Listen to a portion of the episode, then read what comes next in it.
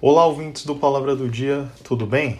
No Palavra do Dia de hoje, eu gostaria de refletir com vocês sobre a importância de praticar a Palavra de Deus.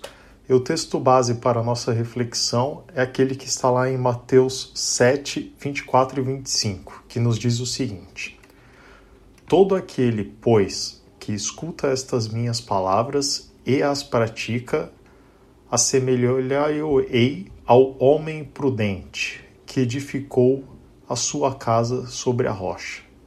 E desceu a chuva, e correram rios, e assopraram ventos, e combateram aquela casa, e não caiu, porque estava edificada sobre a rocha.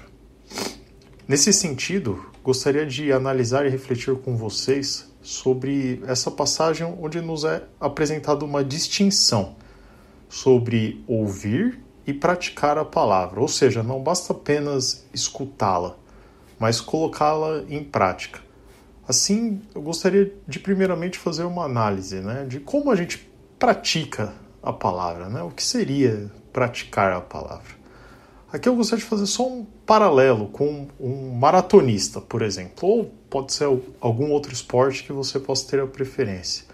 Mas o maratonista que busca ser o melhor, ser o perfeito, ter o melhor do mundo, ele tem uma rotina de treinos, alimentação, preparação física intensa, Ele está sempre em busca da perfeição naquilo que ele faz. Isso me faz refletir sobre o nosso comportamento como os cristãos, Eu acredito que assim como os maratonistas buscam a perfeição no seu esporte, nós deveríamos também buscar a perfeição na fé. Até porque é isso que está numa das mensagens ali que o Senhor Jesus nos ensinou em Mateus 5,48, que nos diz: sede vós perfeitos, como é perfeito o vosso Pai que está nos céus. E assim como os maratonistas que vivem treinando, praticam com uma certa frequência alta, devemos nós também ter essa rotina, esse treino, através da leitura da palavra, da oração, da obediência à vontade de Deus.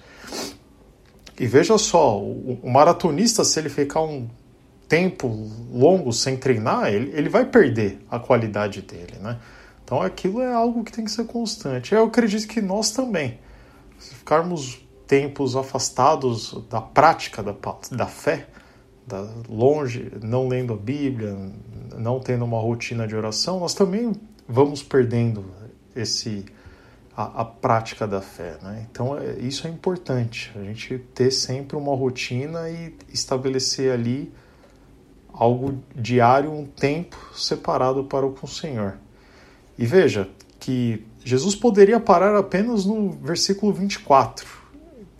Entretanto, ainda nos é deixada uma recompensa por praticar a palavra, que é o conteúdo do versículo 25, onde nos é dito que, ainda que surjam adversidades nas nossas vidas, nós permaneceremos firmes, pois a nossa fundação está no Senhor e nada poderá nos abalar. Que possamos cada vez mais e mais praticar e buscar a perfeição da nossa fé. Que o Espírito Santo tenha misericórdia das nossas vidas e nos ajude nessa tarefa, pois dependemos dele para tal. Que o Senhor Jesus abençoe o seu dia e até a próxima. Um forte abraço.